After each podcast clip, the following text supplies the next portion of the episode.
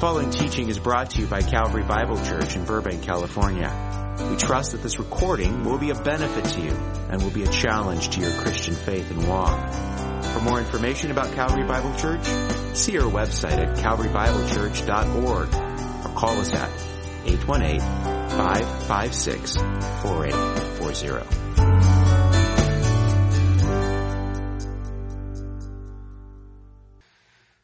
Well, again, I just want to thank you. Speaking of missions, just uh, for your support of our team. It went over. Uh, got back last Friday night after about 38 plus hours of travel, so that was quite an interesting experience. But you know, I, I think we were greatly encouraged by our time there, and, and, I hope and I think we are also an encouragement to the saints there. We stayed with uh, missionaries Brian and Anita Bietabach. There are some missionaries that we support there. This is uh, Brian and Anita and the team and their family, and and Brian's a he's a great guy. He's a funny guy. You know, um, he uh, often uh, was. Uh, uh, interesting driver as well. The beginning of our trip began in a rather interesting way as uh, you know, Brian, when he sees dips in the road, he just, he likes to accelerate. Um, you know, we were in rainy season, there are a lot of dirt roads, a lot of mud, and so there's one occasion he's driving us out, we're in this park, and, and he sees this dip in the road, and he, he punches it. So we start accelerating, and I had, I had my seatbelt on. And so I'm in the back seat, sliding around rather violently, and um, I broke his truck window with my head as I slammed into it. It was kind of a unique experience. I think we even had a picture of it there. Um,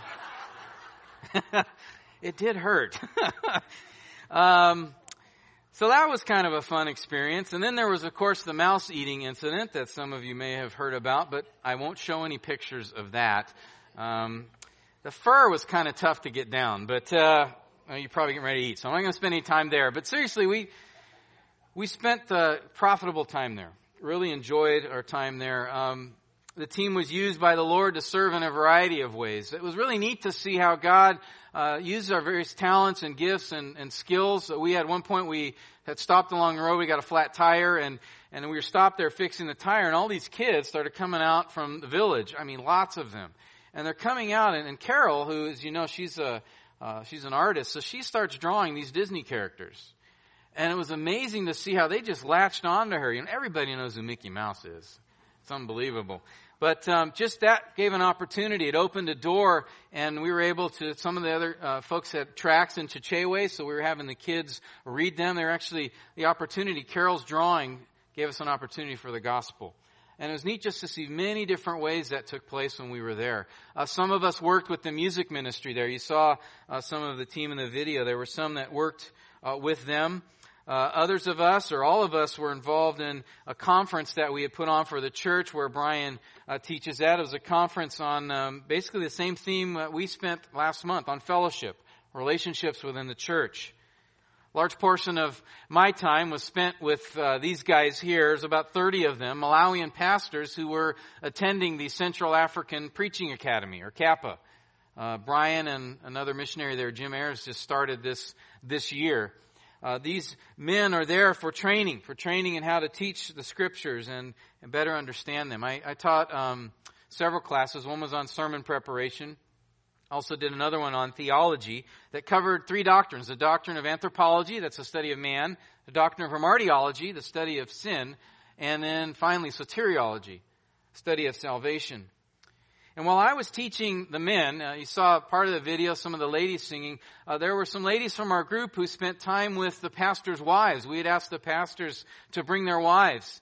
and so they spent several days together um, teaching and singing with one another and prayer. And I was really amazed at how the pastors, many of them came up to me and said, Thank you for bringing your wives on this trip. This was such a blessing to my wife. I asked many of them, how, how was it encouraging? You say a lot of the ladies there, the pastor's wives, the ladies in the church keep their distance from them because they don't want them knowing things. And so they don't have a lot of relationships. And they're with a pastor or married to a guy who's probably working full time in addition to spending time in the ministry. It's a hard life. And so they were very encouraged and blessed by that time. Um, there was uh, just uh, many other things that happened on the trip. You're going to hear more about I think, in the missions conference and in the future. But, but as I was thinking about the trip, flying back home on that long flight, and just thinking about, and as reflecting on various experiences there, um, you know, it did strike me the need. The need's obvious. Great poverty. Malawi is the third poorest nation in the world. Uh, there were many medical needs, physical needs. But the thing that struck me was the need for pastors who are trained, skilled, and able to teach the Word of God. Uh, these faithful men who I was with, they had so few resources. Uh, the first day I was there, uh, the class was asking, how many of you have more than 10 books? There's only a few of them that raised their hands. One guy who'd been preaching for several decades had only six books in his library. Six. And I don't even know the quality of the books that he had, but that was it. But these men loved the Lord, and they greatly and passionately desired to accurately proclaim His truth. They badly wanted to know God's Word and teach it rightly. I, mean, I was humbled by their their passion and desire for that. In fact, the one guy you, you heard, uh, he was the one kind of in that uh, uh, vigorous exchange with the other men. Uh, he planted 14 churches in the area. And what he told me was, he said, he said, we're so thankful for this training because I'm taking what I'm learning here and I'm going to the 14 leaders of those other churches and I'm teaching them what I'm learning. Um, it's really encouraging and humbling. There were others. Uh, some had access to the internet. One, uh, one told me in particular he'd gone to our website and was downloading resources.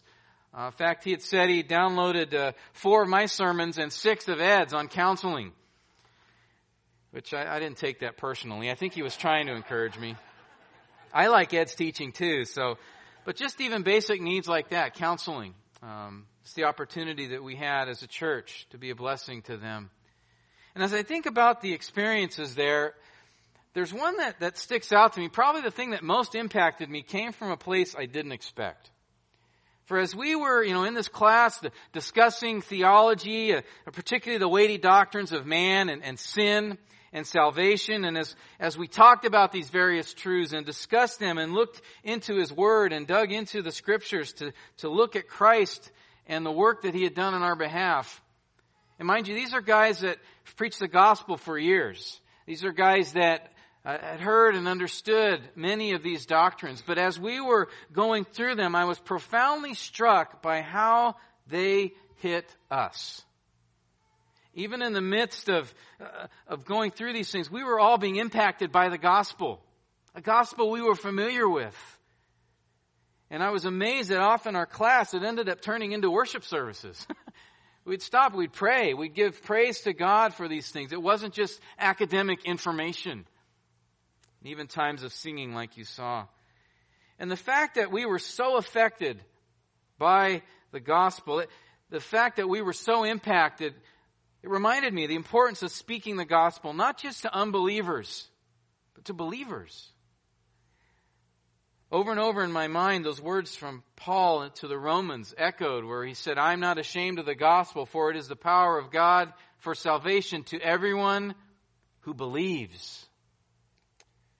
And it is to that same letter, the letter of Romans, I want to draw your attention this morning so that you too would be struck afresh and anew by the gospel's power. Because again, beloved, the gospel's message is not just for the unconverted to bring them to Christ. It is also and especially a message for the converted to motivate them, to motivate us to live for Christ. In fact, I think that was much of Paul's reason for writing this letter to the Romans. We see that in the very first chapter. If you're making your way to Romans, we're going to start in chapter 1. Paul did not plant the church in Rome. It's very possible that it started there because of believers who were at Pentecost. Uh, there were some from Rome. Perhaps they came back, brought the gospel.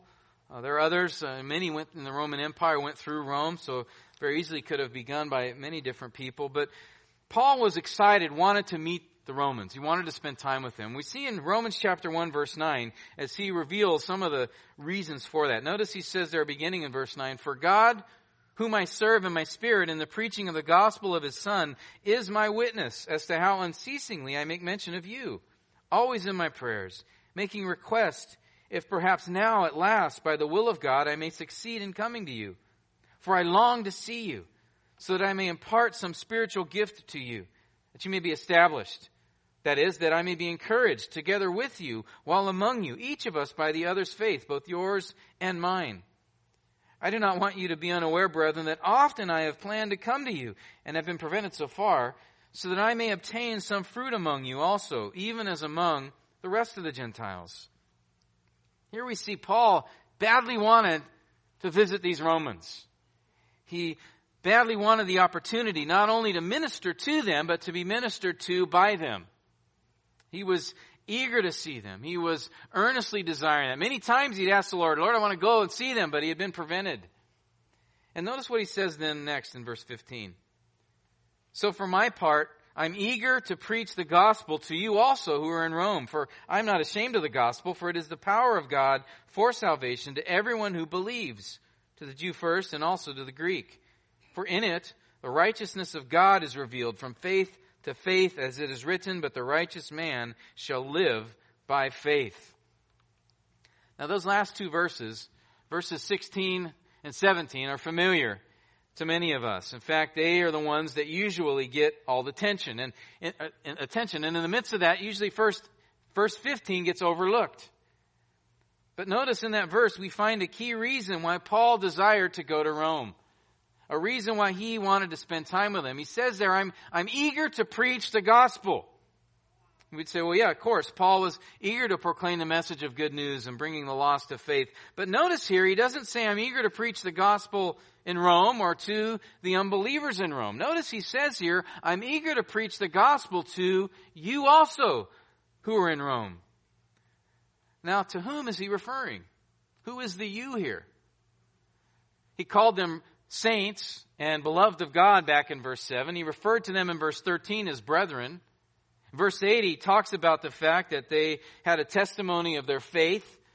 So that means Paul is writing to believers here, right? That's who he's referring to. And he says, I'm eager to preach the gospel to you.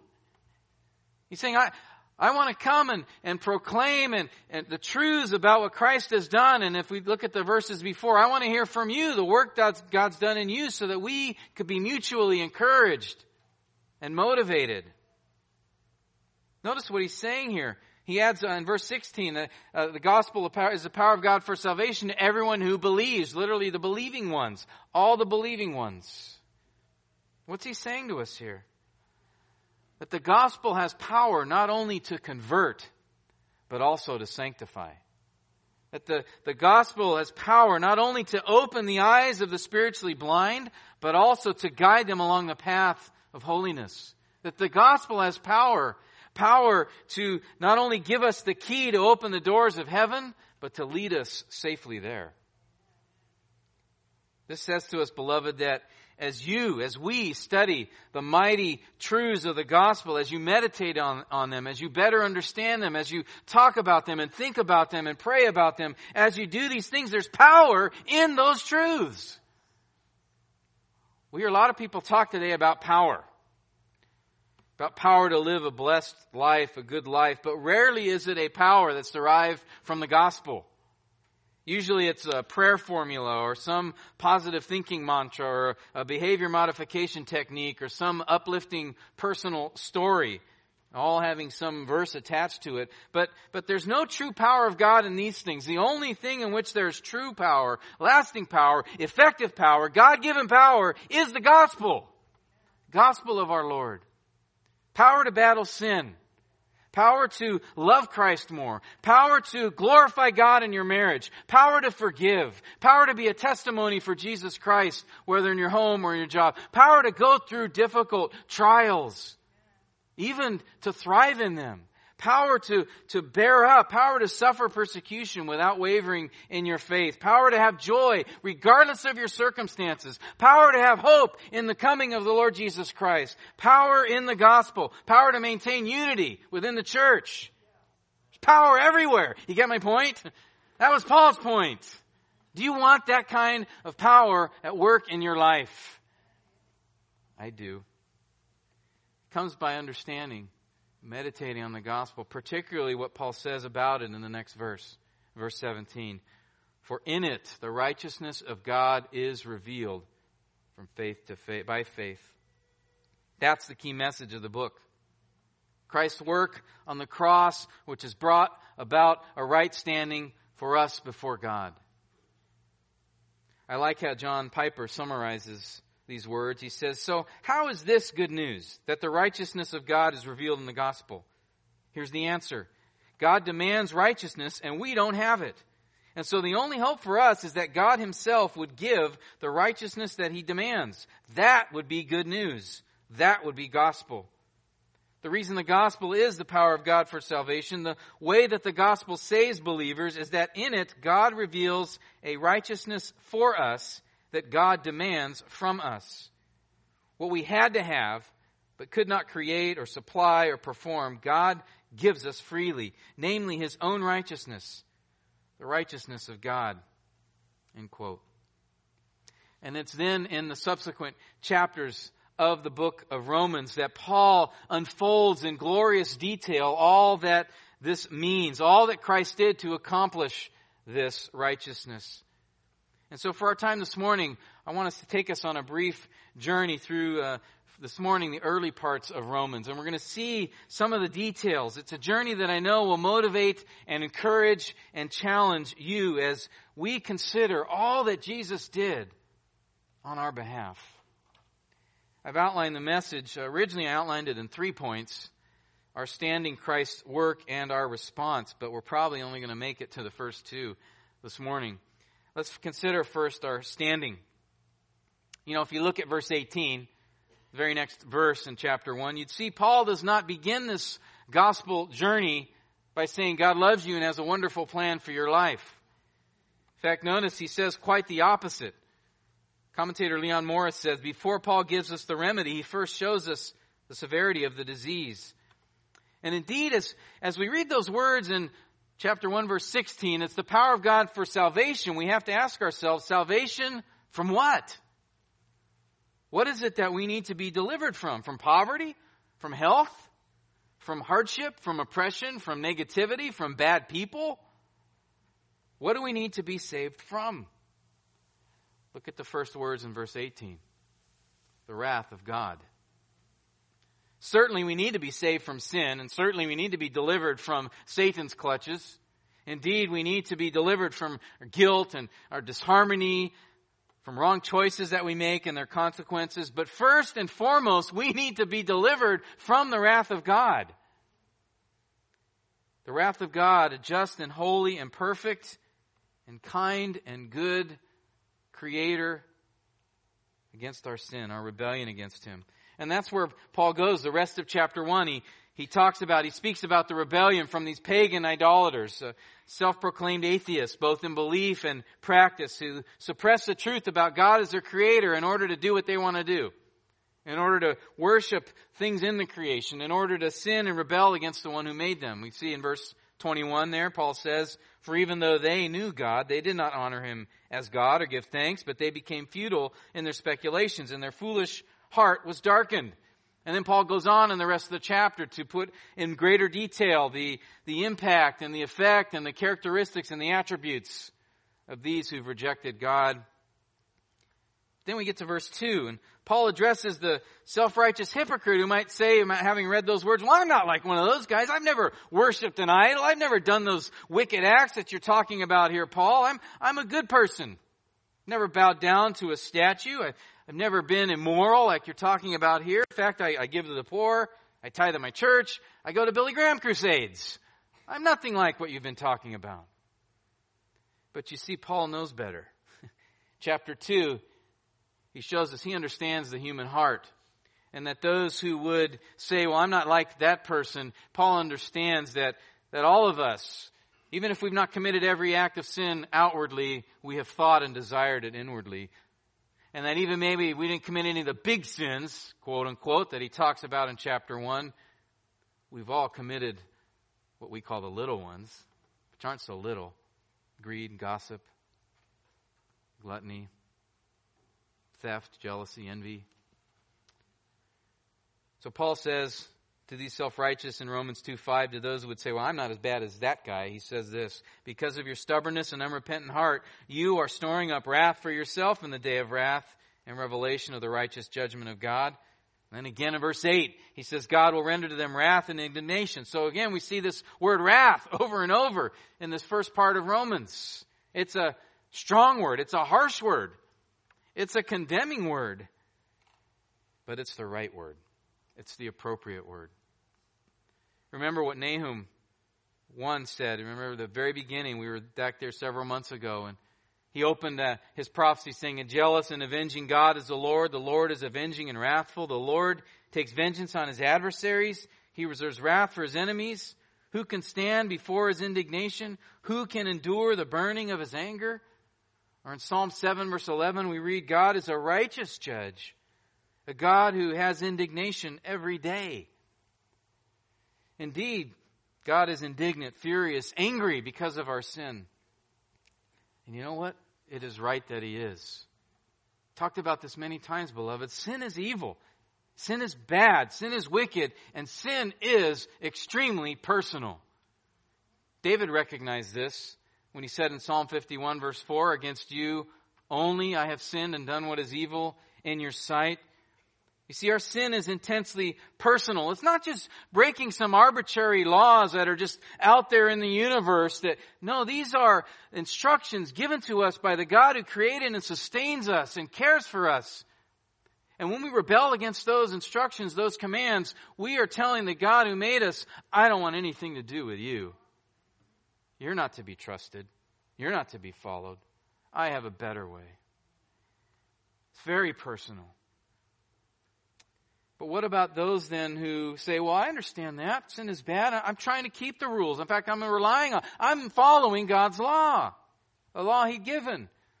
Well, Paul addresses that group in verse 17 of chapter 2 and on, and he says in, in, in effect, again, they, rather than keeping the law, the law they were depending on, they were often breaking it, and violating it.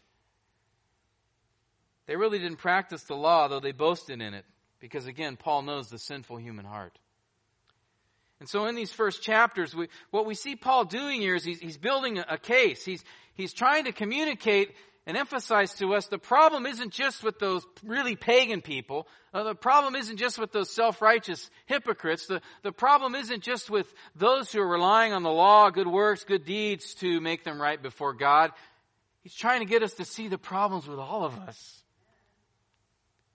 Every single one of us. In fact, if you look chapter 3, verse 9. This is where he's bringing the conversation. Notice he says there, What then? Are we better than they? That is, he's asking, Are we Jews any better off? Not at all, for we've already charged that both Greeks, Jews and Greeks are all under sin. Now I want you to see if you can de- detect here what he's going to emphasize. As it is written, verse 10, there is none righteous, not even one. There is none who understands. There is none who seeks for God. All have turned aside. Together they have become useless. There is none who does good. There is not even one. He's subtle here, but did you catch his point? Notice his repetition. None. All. Lest anybody should think that they don't have a problem with God, lest any of us should think there's no problem, no issue. Paul says emphatically, there's none righteous, not even one. Let me tell you again, not even one past, present, or future. Beloved, he's describing here a rather hopeless condition that all of us apart from Christ are in. In Ephesians 2, chapter 1, and again in verse 5, he repeats this. He said, You were dead in your trespasses and sins. Or in Colossians 2, verse 13, he says, You were dead in your transgressions. You understand what that analogy means? What he's saying by that? To be dead in sin? How many of you have seen at a, at a funeral, uh, the corpse rise up out of the, the coffin. I'm not talking about a movie here, right? We don't see dead bodies walking in the cemetery, right? If you're dead, you're dead. If you're spiritually dead, you're unable to make yourself spiritually alive. That's Paul's point. It's a rather desperate condition. We're all in sin. We're all dead in sin. We're all unable to escape. We're all unable to free ourselves. We're all standing in condemnation. This is something Paul makes very clear. If he couldn't emphasize it any further, look at verse 19 of chapter 3. He says here, where anybody who thinks they can escape by, by keeping law, by doing good, by making up for the bad, Notice what he says to them, verse 19. Now we know that whatever the law says, it speaks to those who are under the law, so that, how many mouths? Every mouth may be closed. And how much of the world? All the world may be accountable to God, because by the works of the law, no flesh will be justified in his sight. For through the law comes the knowledge of sin. So if any of us that had hope that we could have this life raft of good deeds that we could jump into to save ourselves, it's dashed on the rocks right here. Paul says here very clearly, the law was not given as a means of salvation, as if obeying the law could make up for the sins that have been committed. In fact, he's saying here very clearly the, the law was not an instrument of salvation, but actually an instrument of condemnation. Because the law exposes sin. It doesn't remove it. And then comes those horrifying words in verse 20. By the works of the law, no flesh will be justified. No one will be made right, have right standing before God. No flesh can escape condemnation from his wrath. Later in Romans 5:18, Paul says that through Adam's sin there resulted condemnation to all men. Every single one of us. Beloved, think about carefully those words. No flesh justified. Those are haunting words. Scary because they tell us without Jesus there's no way, no way at all to be right with God. There's no way any of us could stand before a holy God. Our nature, our association with Adam, our own sins that we've committed, we stand condemned. And let me say, if there's anyone here who does not have a relationship with Jesus Christ, who has not submitted to Him as Lord and Savior, who has not sought His forgiveness, who has not expressed a desire to turn from their sin and put their trust completely in Him alone, then you stand right now condemned. Paul said in Romans 6:23, the wages of sin is death, and what he meant there was an eternal separation from God and unending torment in hell. We know that's the case because he said that he contrasted that with having eternal life. It's an everlasting suffering. If you don't know Jesus, you're on death row. And there's no way out except through one. There is one who can make an appeal on your behalf. Only one. There's only one that God will listen to. Will you trust in him? And I know I began this morning, pretty upbeat, right? We had some upbeat songs, so we're clapping, uh, looking at even as we introduced the message, it's the gospel, the encouragement, the motivation from it. And here we've been spending the last uh, 20, 30 minutes talking about sin and being condemned. And then all of us have a problem. All of us are in trouble. All of us are under God's wrath. Why is that? I thought Paul was writing to Christians here. I mean, we all understand we're sinners, right? I think we all understand that, that we can't earn God's favor by good works. So why is Paul rehearsing all of these things? Why is he bringing them up? Is he trying to induce some sort of guilt in us so that, well, you need to serve God then. Look at all he's done to you. You're a wretched sinner. You need to serve him now. Is that what he's doing? Is he trying to beat them over the head with their sin? Trying to make them feel bad, make us feel bad. but you see, beloved, even in these verses, the focus really isn't on us. Yes, these verses talk about us, but their point is to draw attention to someone else. To focus our attention on the fact that we are in this desperate and helpless condition so that we would see the glories of the gospel of Jesus Christ. For though he ends verse 20 with the words, No flesh will be justified in his sight, notice how he begins verse 21. But now. Paul loves doing that. But now. It's those words which take us from our condemnation, our standing before God, to Christ's work on our behalf. I love those words, but now. They're like, they're like music to my ears. They're like a healing balm to my soul. It's, it's like a, ray of light that's piercing through the darkened clouds, like a, the first bloom of spring breaking the cold death of winter. Because those two words, but now, tell us there's hope. Tells us there's a way of escape, that we have a way out.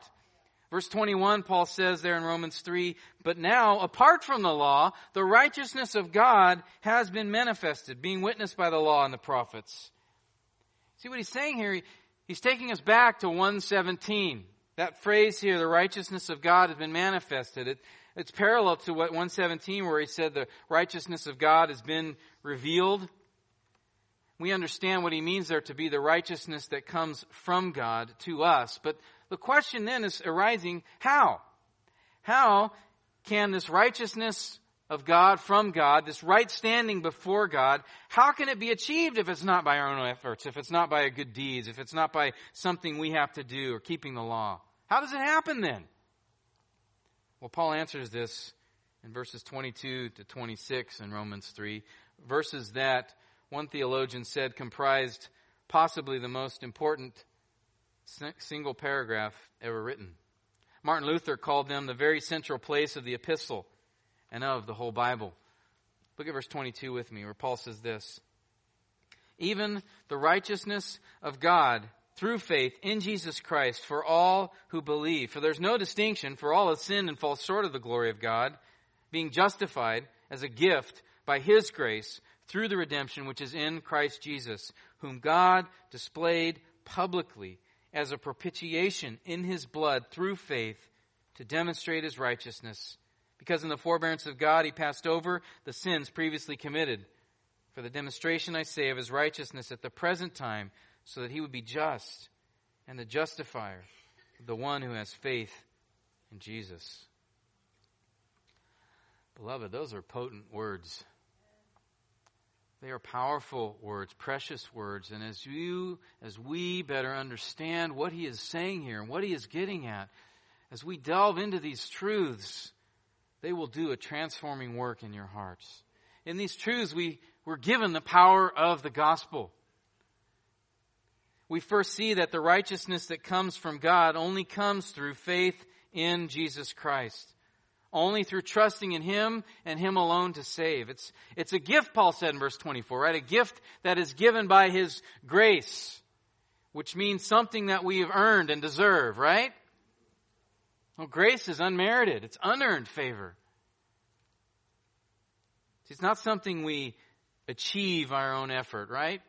Verse 24, notice he says they're being justified. This is a passive verb. It means I'm not the one justifying myself. Someone else has to do it for me. And that someone is none other than the Lord Jesus Christ. This word here, justification, important word in this book. In fact, it's probably the word, the hinge upon which the book of Romans turns. It, it carries a judicial sense. It's this idea of being declared not guilty. It means the sentence of judgment's been removed, that the punishment has been remanded. It means simply this. You no longer stand before God condemned. Romans 8 1 explains that when he says, There is now no condemnation for those who are in Christ Jesus. See, this justification is God's gracious gift in Christ that by faith, as you stand before Him, knowing what you deserve, knowing that we deserve His condemnation, knowing that we deserve His wrath, knowing that we deserve His just judgment, and instead you hear these words, not guilty. But, but I, I deserve, not guilty. You've been declared righteous. I mean, think of that moment. Joy, relief, gratitude. In Christ, you've been pardoned. He's given you amnesty. You're no longer held accountable for your sin. But the question arises well, how is that? How is it that we can be declared not guilty? That, that our sins, that our guilt can be removed from us. We can't pay for it. We can't make up for it. We can't talk our way out of it. So how can we be declared not guilty? Well, look again at verse 24. Being justified as a gift by his grace through what? The redemption that is in Christ Jesus. This is the next marvelous truth of the gospel as Paul is unfolding it before our eyes as he's peeling back the curtain, taking off layer after layer and showing us the next layer is redemption. Redemption simply means that he purchased us. And it has the idea of, of a payment being made to deliver somebody out of bondage. That sounds like it describes us, doesn't it? We were in bondage. And Jesus paid a price to deliver us. We were on death row awaiting final sentence. And Jesus, who said of himself that he came to give his life as a ransom for many, he stepped forward. He bought your freedom. He set you free. He delivered you by paying a price you and I could not pay. And what was that price? 1 Peter 1, 18. You were redeemed, same word, with per- not with perishable things like silver or gold from your futile way of life inherited from your forefathers, but redeemed with precious blood. Precious blood is of a lamb unblemished and spotless, the blood of Christ. 1 Corinthians 6:20 says that you were bought with a price. Ephesians 1 7 says, In whom you have we have redemption through his blood, forgiveness of our trespasses. And in that passage, we're introduced to another word, a corollary word to redemption. That is the word forgiveness. Forgiveness also has this idea of a, a payment, a payment involved, but it's a payment of a debt. It's payment of a debt. And what is the debt that we owe? It's our sin. In fact, I want you to see something here. That Colossians 2.13, can you please turn there for a moment? Here I want you to see this. Forgiveness is, is more than just the payment of a debt. It's more than just a debt's payment. Indeed, it involves that, it includes it. But there's something in this text I want you to notice. Colossians 2:13 Paul says, When you were dead in your transgressions, again, there's that reference to being dead in sin, and the uncircumcision of your flesh, he made you alive together with him, having forgiven us all our transgressions. And now listen carefully. Notice what he says next in verse 14 having canceled out the certificate of debt consisting of decrees against us, which was hostile to us. And he's taken it out of the way, having nailed it to the cross. Do you know what he's saying here? This is a glorious realization and truth, for it shows us that forgiveness isn't just him uh, uh, uh, um, paying for the debt. It's not just him paying it off. More than that. Colossians 2.14 says that Christ canceled our debt. That's a word that means to, to wipe away, to destroy, to cause to disappear, to, to erase, to remove as to leave no trace, to obliterate. He says also at the end of verse 14, Jesus has taken the debt out of the way. That means he's carried it up, lifted it, and removed it. Oh, if we could just grasp what this means. That our, our sin debt isn't just paid, it's removed. It's, it's gone. It's wiped away. There's, there's no record of it. There's no page in God's books that God can open up and refer to, flipping through the pages. Hmm. Whoa. Whoa. Whoa. Look at all these. And then stamps paid in full on that. See, that would tell, okay, sin is paid for, but it's still a record of it. But you see, that's not the case. What is it God does? He rips those pages out and he runs them through the shredder. They're gone. They're obliterated. They're removed. He's not going to bring them up ever again. They're gone. That's a difference. It's not a bill of sale that's been paid. It's a bill of sale that doesn't exist. Isn't that a blessing? Isn't that an encouragement? They're canceled. They're gone.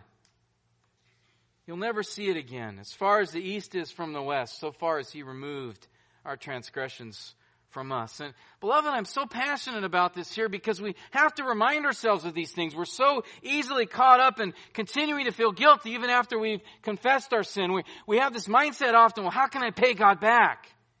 Even as a believer, how can I make up for this, Lord? As if we could. God says, no, it's all been paid by my son. All of it.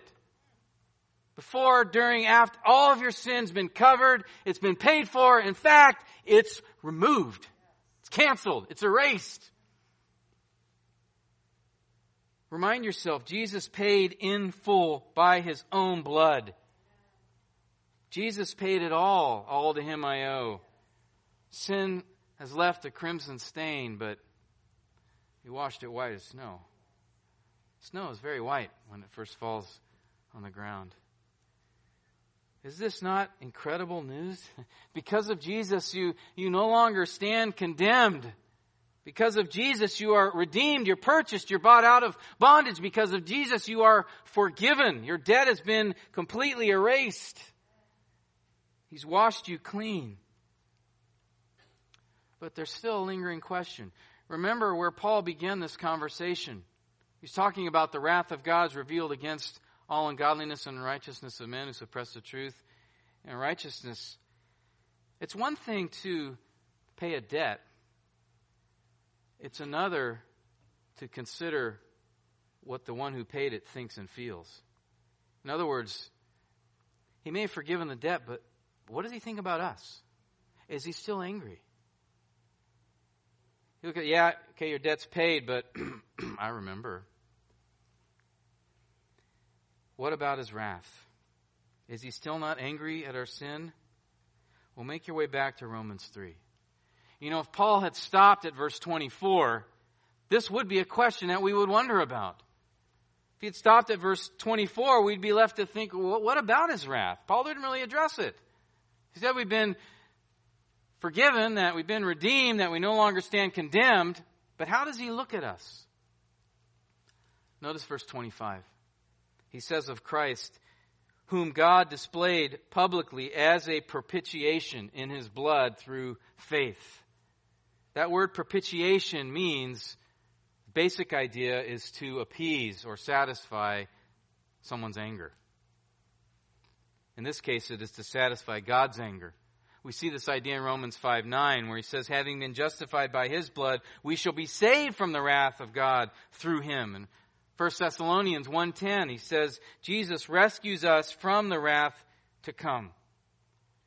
Do you understand what propitiation means? What, what Jesus as the propitiation for our sin means that his sacrifice appeased God's anger fully, completely. That's it. He's satisfied. His anger against our sin. When Jesus bore our sin in his body on the cross, God's wrath was poured out on him and not us. And that means, and, and I want you to listen carefully here, that means God is not angry with you. Ever. Ever. He's no longer indignant over your sin. He, his wrath no longer hangs over you. He poured that wrath out on his son. But, but Tim, I, I sinned yesterday. Yeah, I'm a believer in the Lord Jesus, but, but I sinned yesterday. In fact, I sinned today. There's a good chance I'm going to sin tomorrow. Pretty good chance, too, next week. And they just keep coming. I struggle with it. I don't want to do it. Romans 7, right? Paul's struggle. But that still happens. Isn't God angry at my sin? That's what Romans 1.18 says, right? Well, indeed, our sin grieves God. It does grieve Him.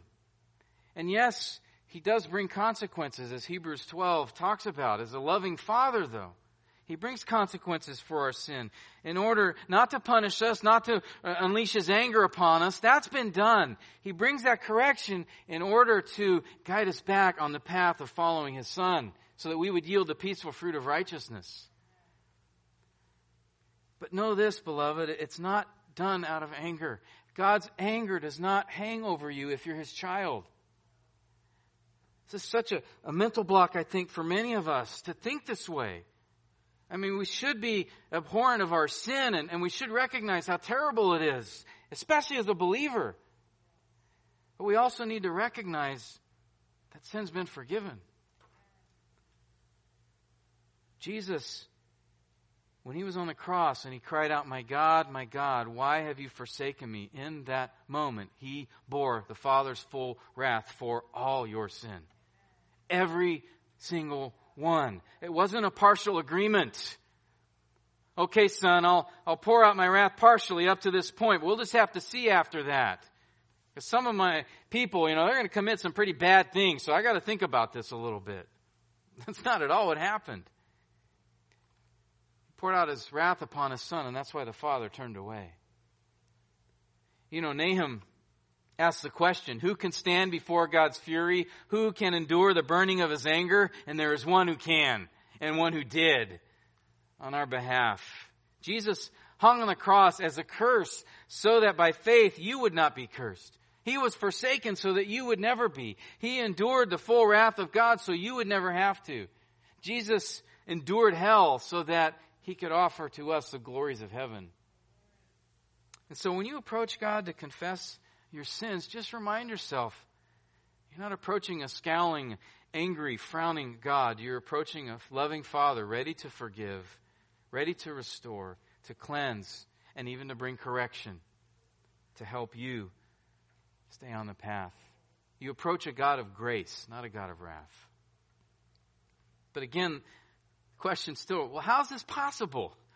How is this possible that God's wrath could be fully satisfied? Look at Paul's answer in verse 25. Whom God displayed publicly as a propitiation, what comes next? In his blood through faith.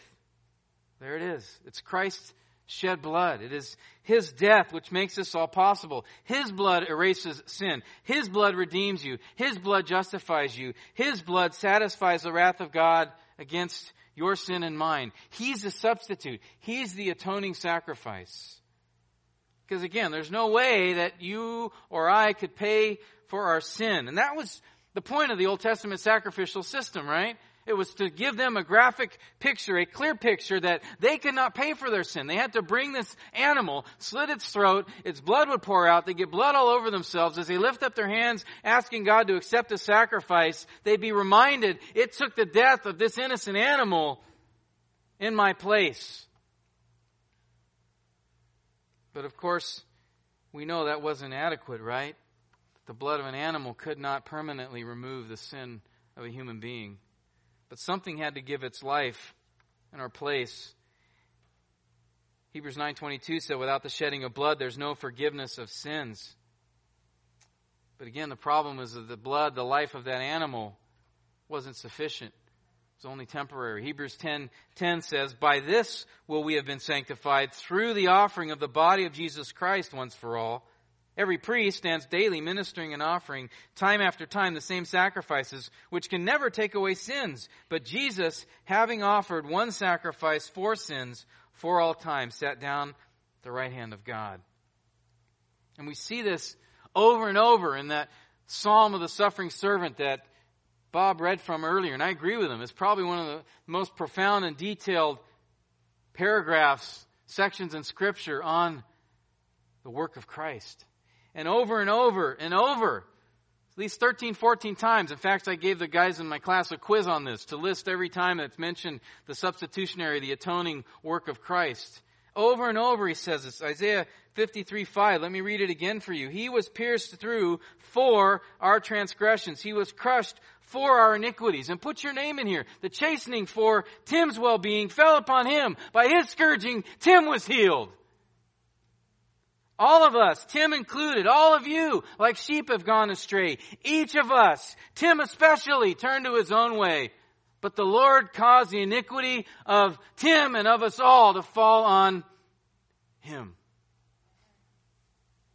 I know we're familiar with these words, but don't let that stop you from understanding and treasuring the impact. Verse 11, he will bear their iniquities. Verse 12, he bore the sin of many. You see, only a human could take the place of another human. Only a perfect human could be a substitute sufficient for another human's sin. Only the Son of God, who became human, could be the atonement for us. Only Him.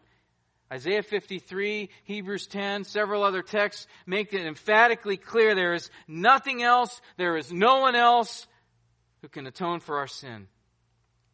That's why Jesus said, only through me. Right? I'm the way, the truth, the life. But it's only through him we can come to the Father. That's why Peter said in Acts 4:12, there is no other name under heaven given among men by which we must be saved. Because who else could be your substitute?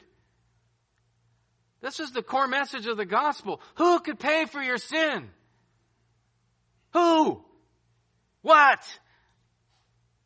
Buddha can't. Vishnu is not a sufficient substitute. Mohammed did not and could not. New Age crystals can't remove your sin. Religious ceremonies can't do it. Joseph Smith can't do it. Mary can't intercede for you. Your sin must be paid for. Our sin requires payment. Only Jesus can do that. Only Jesus did do it. And there are not many ways to God, because there's not many ways to have your sin atoned for. Remember this as you talk to people. This is the key issue. This is the crux of the situation.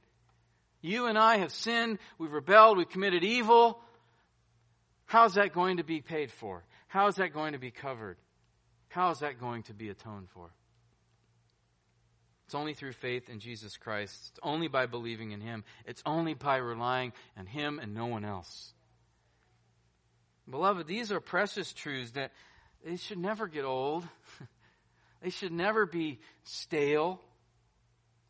You know, as I sat in the room with those men singing, the passion and the joy, you could see it, couldn't you? They, they were grateful. They were thankful. They understood who they were singing to. And I think to our shame, they poured out their emotions to God in that moment. We could do better with that. I think sometimes we're, we're so numbed even by the fact of the message we've heard so many times that we forget to relish exactly what it is telling us.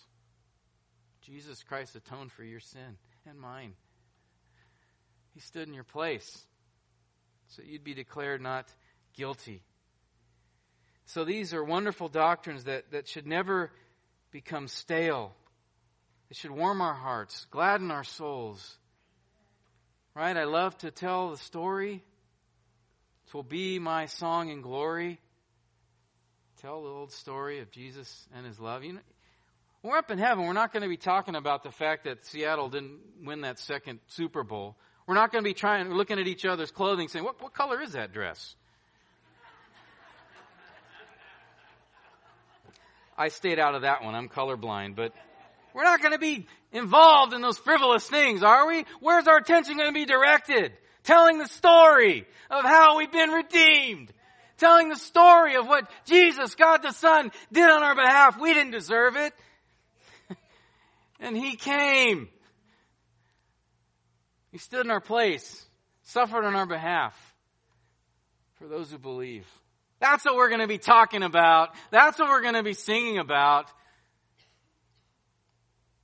no longer under God's wrath. Our sins washed away. And you know, Paul could have ended his letter right here, and that would have been good enough.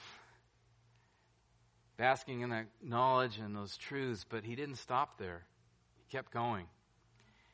And after the missions conference, so are we. We're going to look further in these wonderful truths of the gospel. But, beloved, I, need to encourage and remind you for the, any of these to have real impact, for for this to really sink in, for you to experience the power of the gospel, you have to meditate on and remind yourself of these things and treasure them. You can't walk out of here and get on with things and forget all that we have seen and talked about and heard from His Word this morning. You have to bring it to your mind and to your heart consistently. Paul's words will be of little help to you if you don't remind yourself of them and think on them. So I want to encourage you this week to do two things. First, if you don't have it yet, get the book called A Gospel Primer. That's Queen's English. A Gospel Primer um, by Milton Vincent. It's a thin little book. It's a wonderful book. It's devotions related to the gospel for believers to ponder and think about. I think there's like 30 of them. It's like one each day, just a short paragraph or two.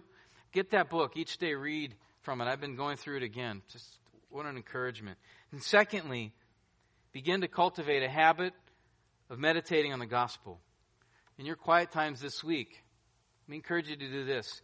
Uh, each of those terms, each of those principles we talked about this morning redemption, atonement, forgiveness, our, our standing before God, all those things write down one of those each day.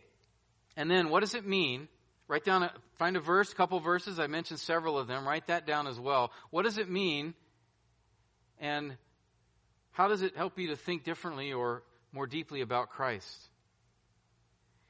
And then spend a few minutes in prayer, thanking God for that truth and asking Him to open your eyes to gain even greater and deeper understanding of it. Because it is in that that you will be moved and motivated and experience God's power in your life to live for Him and to love Him. Beloved, we must develop the habit of gospel meditation, for the gospel is the power of God for salvation to all who believe. Amen. Well, as we pray, I want to give you a moment just to think about what we've talked about this morning. Meditate on these things. Begin to practice now, dwelling upon the gospel. And then I'll close this in prayer in a moment.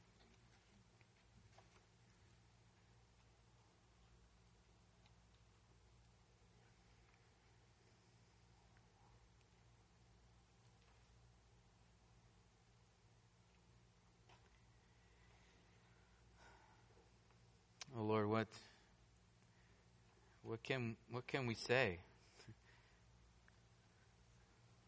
Thank you so much. Thank you for your goodness. Father, thank you for sending your son Lord to take upon himself our wrath, your wrath against our sin.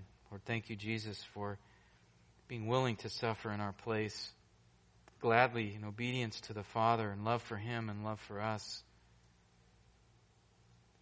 Lord, give us just a deeper understanding, a, a greater glimpse of these truths, what, what it means to be redeemed and forgiven, and Lord, that what it means that God's wrath's been satisfied, what, what it means that we've been, Lord, justified. Lord, thank you for this gospel. Thank you for moving Paul to write this letter to unfold these wonderful truths. And Lord, I pray that uh, you would not let us drift from them in our minds, but keep bringing them back to our hearts so that we will be encouraged and moved by the power of the truths that they contain. So that Jesus would be lifted up, honored, exalted. We would rightly worship him for all that he's done. We pray in his name. Amen.